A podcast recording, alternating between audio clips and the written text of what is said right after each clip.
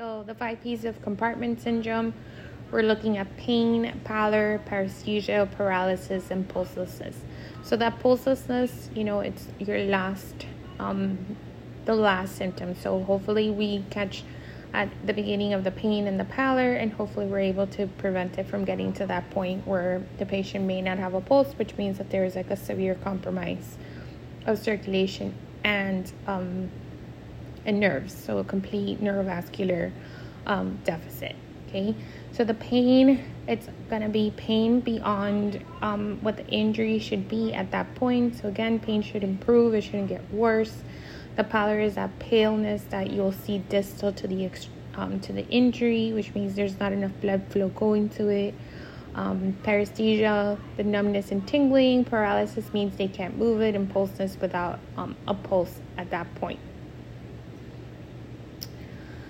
Your rice, know when we're using it um, and when things would change. So, rice is your rest. So, in that initial period, we want the patient to rest to kind of let that injury kind of recuperate. And then, after those first um, 24 to 72 hours, where then we would start moving the injured the injured area.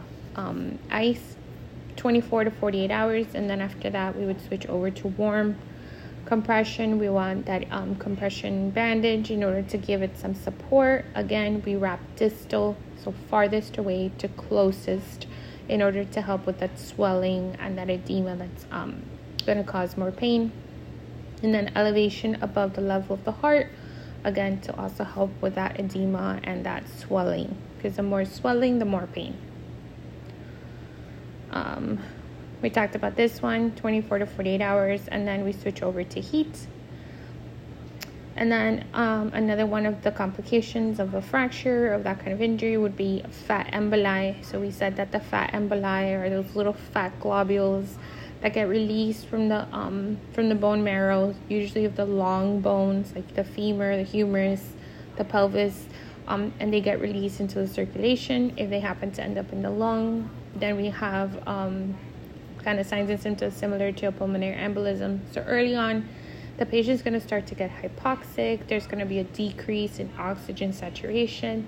The patient may become anxious and restless because they're like in need of this oxygen. So their body is naturally going to respond by raising the heart rate, raising the respiration. If we don't catch it early on, then it's going to progress. So the patient is going to become more hypoxic. So there's going to be cyanosis because that oxygen is down and the patient's going to become more apprehensive because they're lacking that oxygenation. They may complain of chest pain, and then um, further into it, they start to complain that there's a headache or like altered mental status. Again, there's not enough perfusion, there's not enough oxygen going to that brain, so the patient's going to become um, with altered mental status. I have a question about that. For um, yeah. what's the difference between the fat emboli and the um, like the fat embolism and the pulmonary embolism? So pulmonary embolism is a clot. It's a natural what? blood clot that got released. So let's say you have a DVT, a deep vein thrombosis, one little clot broke off and it ended uh-huh. up in the lung, and that would be a pulmonary embolism.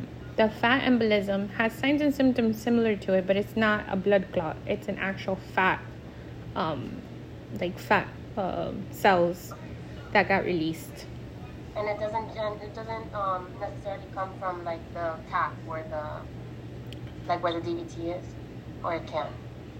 Um, no. So the fat embolism is because there's that crush into the bone, and the bone marrow that has some fat cells in it break off. Oh, okay. And they get released. That's why it most often happens with long bones, such as like the humerus, because the longer bone has more bone marrow. So the minute that crushed or it breaks, it can release. Oh, but it can also happen, for instance, when um, with like liposuction or like a hip replacement, um, anywhere we're really manipulating um, those fatty areas. And they can dislodge also or no? Yeah. Okay. Yeah. Thank you. Okay. and then your late sign of a fat embolism, which is very peculiar to fat embolism, is that petechiae. So you have like those little um, red marks. You'll see them in the conjunctiva, you'll see them in the axilla, in the chest wall, in the mouth, and that's pretty far into it. By this point, that patient will probably need full respiratory support. Um, fiberglass cast for compared to plaster cast. Um, fiberglass is what you're often gonna see because it's lightweight, it dries really fast, um, and it's more, um, it can last longer without getting damaged, um, and it can withstand some um, water droppings on it. Obviously, not like a shower, um, but if you go out in the rain, it can get water without getting damaged. Versus the plaster casts, which are really heavy, they take forever to dry um, and they usually don't use them anymore. They usually reserve them for patients that have diabetes and may have ulcers that form.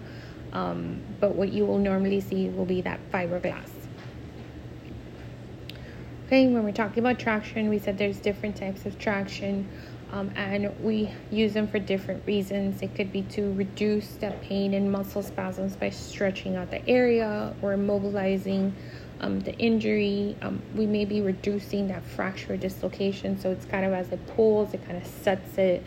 Um, or if we're trying to maintain that space, if there's like a limb salvage where there is like maybe a bone um, tumor that was removed, we want to keep the area open. So when we go in and fix that area, we keep the space um, of the joint. And obviously, um, because the goal is to mobilize, reduce pain, and reduce our fracture, um, patients, we would know that it's working because they're going to be having less pain because that has been, um, that area has been um, relieved. Now, your traction weights, we said we never remove them, okay? Um, only in a life or death situation, like if we have to do CPR, that would probably be the only time that we would just take them off. Um, but other than that, unless the doctor um, deems that they need to be removed, we leave them be. Now, it's important that they're both that depending on the type of traction that those weights are hanging freely. Um, if it's, for instance, like a skeletal traction where you have weights on the um, top of the bed and on the bottom, they need to be balanced. So one can't be lower than the other because then it's not pulling as it should. So it should be pulling evenly. Um, and they should always be off the ground and off the bed and never like swinging around. So whether it's um, skeletal traction or those external fixators that we talked about, there's going to be pins um, that are going into um, the skin. And obviously, because they're foreign, there may be some redness that shows up, which is normal because obviously the body is um, identifying them as foreign. But that redness shouldn't expand. There should be no purulent drainage. Um, the patient shouldn't have a fever because um, those would be signs and symptoms of infection. So with that obviously we want to make sure that we are checking those pin sites minimum of two times a day so morning so at least the beginning and end of your shift um, in order to make sure um, that there is nothing that's changed during that time okay now your venous thromboembolism so now you have a clot that has formed due to the fact that the patient's immobile or may already have a pre-existing condition that's going to cause them to form these clots most often, the patient's going to have pain in that calf area. It may be swollen, it may be red, it may be warm to touch. There's always going to be a discrepancy in size between one side and the other. Now, that pain and dorsiflexion means that the one minute the patient puts the feet up, like the toes towards the body, they're going to have a pain that um, shows up in that calf area. Again, this is a common place just because of gravity. However, those clots can form in other parts of the body um, but most commonly it would happen there. So, in all of your ortho patients, we need to be doing um, neurovascular checks often in order to pick up on any of those signs and symptoms that could potentially lead to complications. So, when we're doing our peripheral vascular assessments, we know that we're going to be checking for color. It should be pink, it should be warm, the skin should be dry, it should be intact that capillary refill so when you press down and it blanches which turns that white color and you release it it should turn back until it's pink color um, within three seconds or less. Anything above that means that there's something that's preventing that blood flow from returning the way that it should. And when we're checking peripheral pulses always distal to the extremity so farthest away from it. And we're checking both sides because they should be comparable um, bilaterally. And then um, edema obviously we are expecting edema to occur, especially right after an injury. However, that edema should be improving. It shouldn't be out of proportion or shouldn't be getting worse once it started to get better.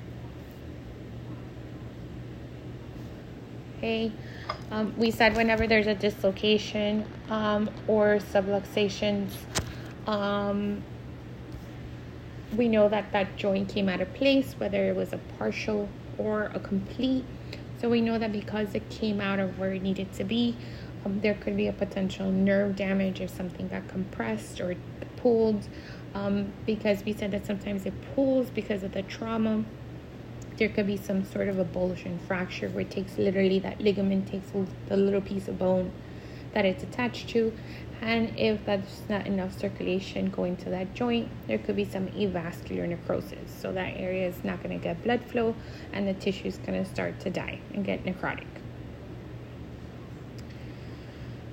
Okay when we talked about compartment syndrome we said increased pain that's beyond what it should be or worsening.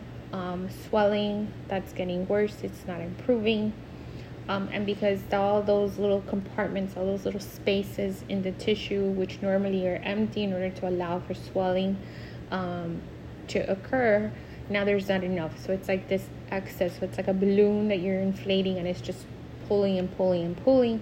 So the only way that you know you're going to treat that is by relieving the pressure. So fasciotomy. So there's going to be a, a cut and literally open. So you're literally opening up like a valve and letting all that um, pressure out we leave it open to air um, and it heals by that secondary intention that we talked about so inside out. But because it's open skin um, we have to monitor for signs and symptoms of infection. Um, okay we talked about this. So that increased pain and increased um, edema um, continues and um, it will lead to that paresthesia and that numbness and um, if we allow it to um, or don't address it soon enough or the patient doesn't seek medical attention soon enough then it could lead to that pulselessness so now everything's compressed nerves veins arteries all that. So eventually the patient won't be able to wiggle the extra the digits be you know distal to the um, injury. Um, there may be the um, pallor because it's like the skin is like pulled and taut. Um, so the obviously the capillary refill will also be off.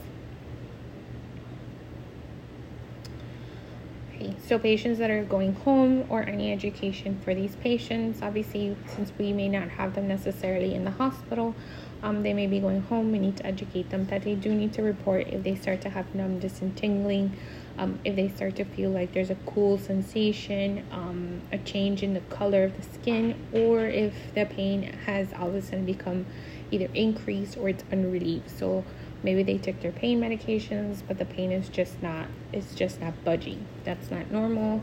That needs to be addressed. And we talked about the fat emboli, so those little fat globules got released.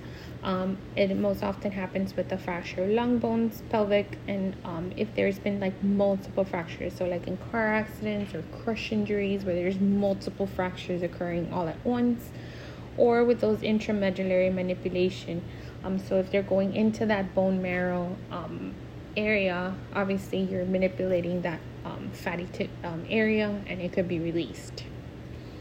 Um, you had asked, you know, it goes to the lungs, but it can also go to your kidneys, it can go to your retina, it can go to your brain. Um, and in that critical period, it's like the first 24 to 72 hours after that injury occurred. So that's usually when we're going to start to see these signs and symptoms if they're going to occur. Um, non-displaced fractures. So we said that it's non-displaced, so it didn't come out of its place. Okay, so it's usually you have like the transverse, which go across, the spiral, the green stick, which go down. Um, again, the bone in itself is still together. Um, there's just a slight break in one of the areas but it doesn't go completely through and it doesn't completely separate. Um, warming up and stretching, obviously, it's to um, make sure that the patient doesn't um, get injured. So it's like warming up, increasing that blood flow to those muscles, to those tendons, to those ligaments.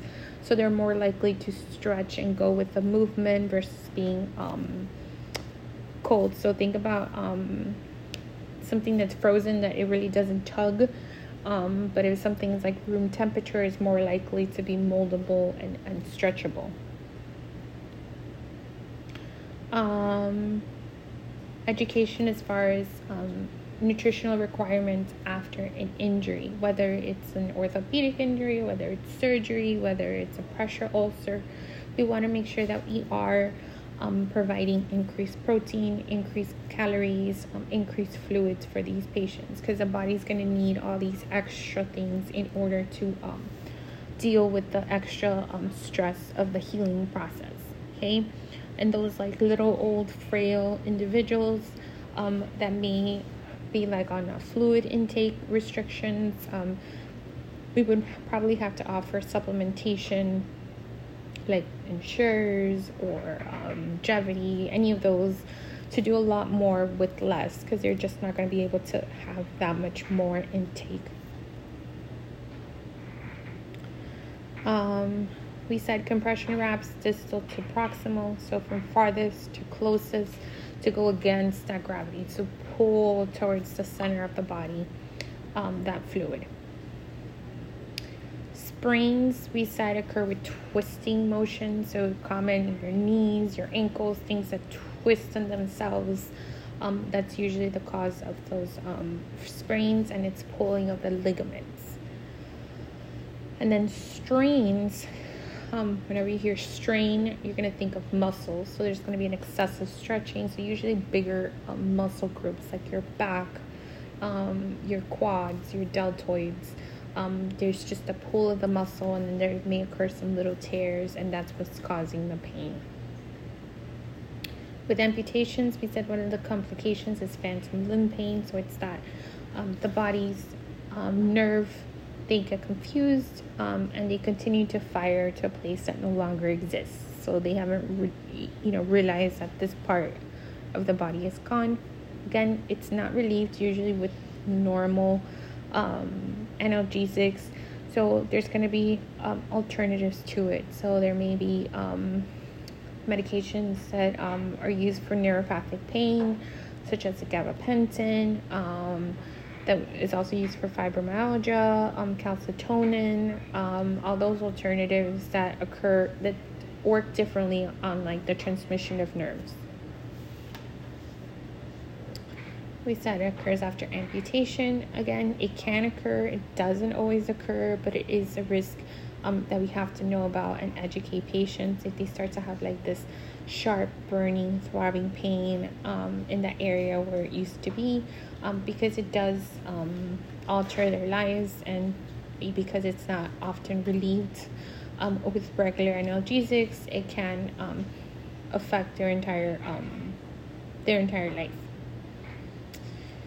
Osteoporosis, we said, was the bones um, loses its density. Um, we said osteopenia, it's kind of it's starting to lose it, but it's not quite there yet. And then osteoporosis is anything um, more than negative 2.5. Um, and the gold standard of diagnos- um, diagnosis is DEXA. So basically, it's looking at how the bones are absorbing, um, and that tells us the density of them. So in those initial, um, maybe those osteopenic patients, or maybe somebody that's at high risk for osteoporosis, we want to make sure that we are educating them in ways that they can supplement or kind of help counteract that. Um, so increasing calcium intake, whether it's food, whether it's supplementation, but we know that calcium needs vitamin D in order to bind. So in addition to those calcium, um, increased calcium intake, they also have to increase their vitamin D.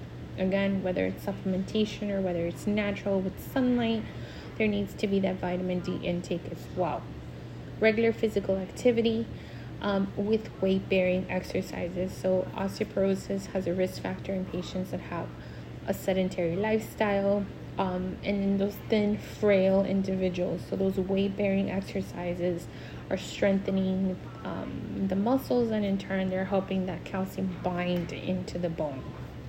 And then we said that there's certain uh, medical conditions that kind of contribute to osteoporosis because whether of the actual condition or the medications that the patient may take, like corticosteroids, um, thyroid supplementations, all those can cause um, bone not to bind.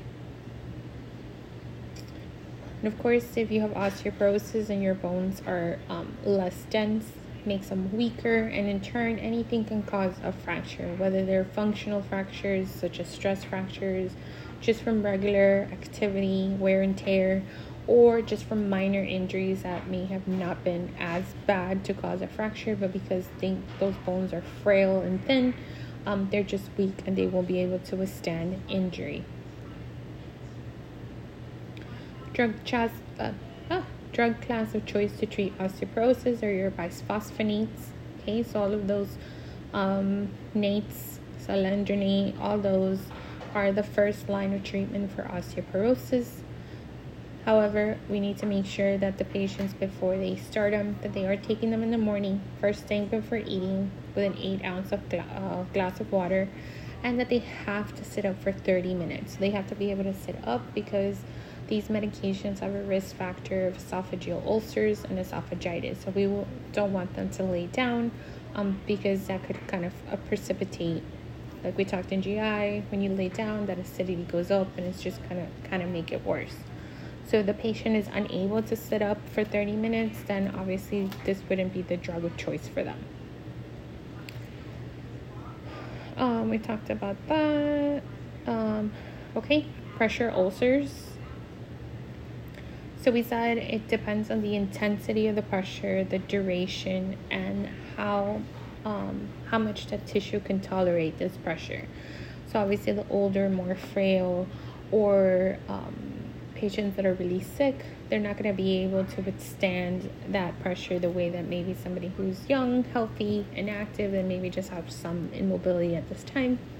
So they're going to be at higher risk for pressure ulcer formation. Um, again, contributing factors, the shearing force. So we said the time that the skin um, kind of rubs on its um, on another surface is just going to cause that shear um, on those layers or maybe the friction let's say on like the heels or the sacrum um, those bony prominences and then moisture so if they're incontinent um, or they have they're not being changed um, often enough or um, where they're staying that moisture that skin becomes macerated and um, it's just more likely to tear than some dry and intact skin Okay, so be able to identify the staging of them. What are key characteristics of those pressure ulcers? Um, so, for instance, if you notice slough and eschar, you know it's gone beyond um, that top layer of skin. So, um, we know that in order to be able to truly stage that, we need to remove all that. So, that slough is a yellowish um, dead cells that form, and that eschar is that um, that scab that forms in the area. So that could cover and really not allow us to see how far it goes in. It may look more superficial, um, but once we remove that, it can be um, further in. Okay, so your stage one, um, we said is superficial, so it's only in the top layer of skin um, in fair colored um, patients, it may look red. The area, if you try to press on it, it does not blanch, which means it doesn't change to white and then back to red. However, even if we're looking at patients that maybe have a darker skin color where maybe the redness wouldn't be visible, um, it will be different than the surrounding area. So maybe more like a bluish purple, and then if you touch it, it may feel boggy, which is like um, bouncy and like rubbery um, and that would tell us that there's something different about the surrounding area. Your stage two, so we said now we're going a little bit further in. So it's a partial thickness, but just the epidermis and the dermis. There may be some little ulcerations that form like little vesicles. Um, there maybe it looks like kind of like a sunburn when it peels. Um, it's just a top layer though. Now your stage three, we're going to that um, full thickness. So we're going into that subcutaneous tissue. um, we are, will not see, there will be no muscle, no bone, no tendon exposure, but it will go into that fatty um, area. Um, it may look like a crater or it may be whiter. Um, and there may be some necrotic tissue, some some dead tissue um, that may be building up there because now you're going you're going further in. And then your stage four, it's full thickness, so now it's going right into it um, once it gets debrided and you're fully able to stage it. There may be some bone that's exposed, muscles, tendons. Obviously, these are pretty um, severe. They could be very painful to the patients. Um, and obviously, these patients are super high risk for infection because now you have like all this exposed tissue and ways for bacteria to enter. So whenever you have a patient that comes in that could be at risk for pressure ulcer because there's issues with immobility, um, we would be doing um, conducting a Braden scale. So that's going to tell us how high, baby, how high of a risk the patient is to have the skin breakdown occurring. So the lower the score, the higher the risk. The highest the score, the lower the risk. Um, the most important way that we're preventing development of pressure ulcers is moving patients. So that frequent mobilization of patients, turning them every two hours. So we're not allowing that pressure to be extended time. So that tissue is not um, constantly being um, uh, exposed to this pressure and all this stuff. So by frequently moving, you're not allowing any one area um, to be uh, exposed um, to that increased pressure. Um, splice fracture, so we said separation, um, whether it's a complete separation or the comminuted fracture where you have a bunch of little pieces, um, all that is just a complete break in the bone. I thought I had put these in order, sorry. Risk factors for osteoporosis, over 65, I said slim, sedentary, smoker, um, increased alcohol use, um, and family history. So if you have a first degree relative, your mom, your sister, um, your aunt, you're at higher risk um, for a long term use of corticosteroids or thyroid replacements also put you at high risk. Um, osteoporosis, we see that change that, um, you know, the patient, maybe, um, that lowering of height, and that's because you start to lose that density of bone, so it starts to thin out um, and come together. So you have that cervical um, lordosis, where there's a curve along the cervical spine, or that kyphosis, which is that curvature that goes forward. Um, and you will see that um, more prominent in patients that have advanced osteoporosis. Um, we talked about this every two hours um, with amputations, the stumps, um, remember we have to wrap them in those figure eights, distal to proximal, in order to prevent edema because that edema, um, if it forms, um, it's considered a complication because it's going to delay the healing. So this excess fluid buildup is not going to allow the tissue to heal um, as it should um, when it's not occurring. Just that um, complications of immobility. So we know that respiratory wise, there could be atelectasis or pneumonia because that fluid is just kind of sitting there, it becomes like kind of like stagnant water, um, and it just becomes like um, infected. But we also have risks for constipation, for pressure ulcers, for contractures if we're not moving um, that patient um, regularly. Um, then I mentioned that patients with amputations, we, in addition to providing them with medical support as far as healing and um, getting them fitted for their prosthesis and rehab so they get to their maximum potential um, that they can get, um, we also need to take care of their psychosocial. So we know that um, any kind of amputation um, it's going to be an issue for um, altered body image right? So um, if we have this altered body image, there's going to be psychosocial issues that can go, anxiety, depression. Um, and all kinds of stuff. So, in addition to medical, we also need to support them, um, support groups, counseling, etc. Um, we said wrapping of um, a fresh amputation. We got that figure eight, and that's really gonna kind of support um, that stump from staying round and um, properly fitted. Um, so when the patient goes on, um, when they're fully healed and they're getting fitted for the prosthesis, it fits nicely. It's like this little um, round area. I compared it to a hot dog because it's kind of like the best visual that you can probably get. It's that end of it, um, and it'll fit perfectly into the prosthesis. Okay, any questions? Um, Melanie, I know you came in um, later. Um, I am recording the session. I will send it out for you guys to have. Okay, thank you. Okay. Um, any questions? No, thank you. Okay, so if you guys, as you're studying, if you have any questions on material that maybe you need to be clarified, um, send me a message. Um, Melanie, I did mention um, there will be two med math, regular, you know, what you know, oral meds, like what you have at hand and what you have to give. Um, I did send out some med math, but it's not necessarily for me. It's um, to support you guys as you guys are doing your med math for clinicals and stuff like that. Okay. Okay, where did you send them through email? I send them through Remind, but I believe I send them via email too. They're okay. like PDFs.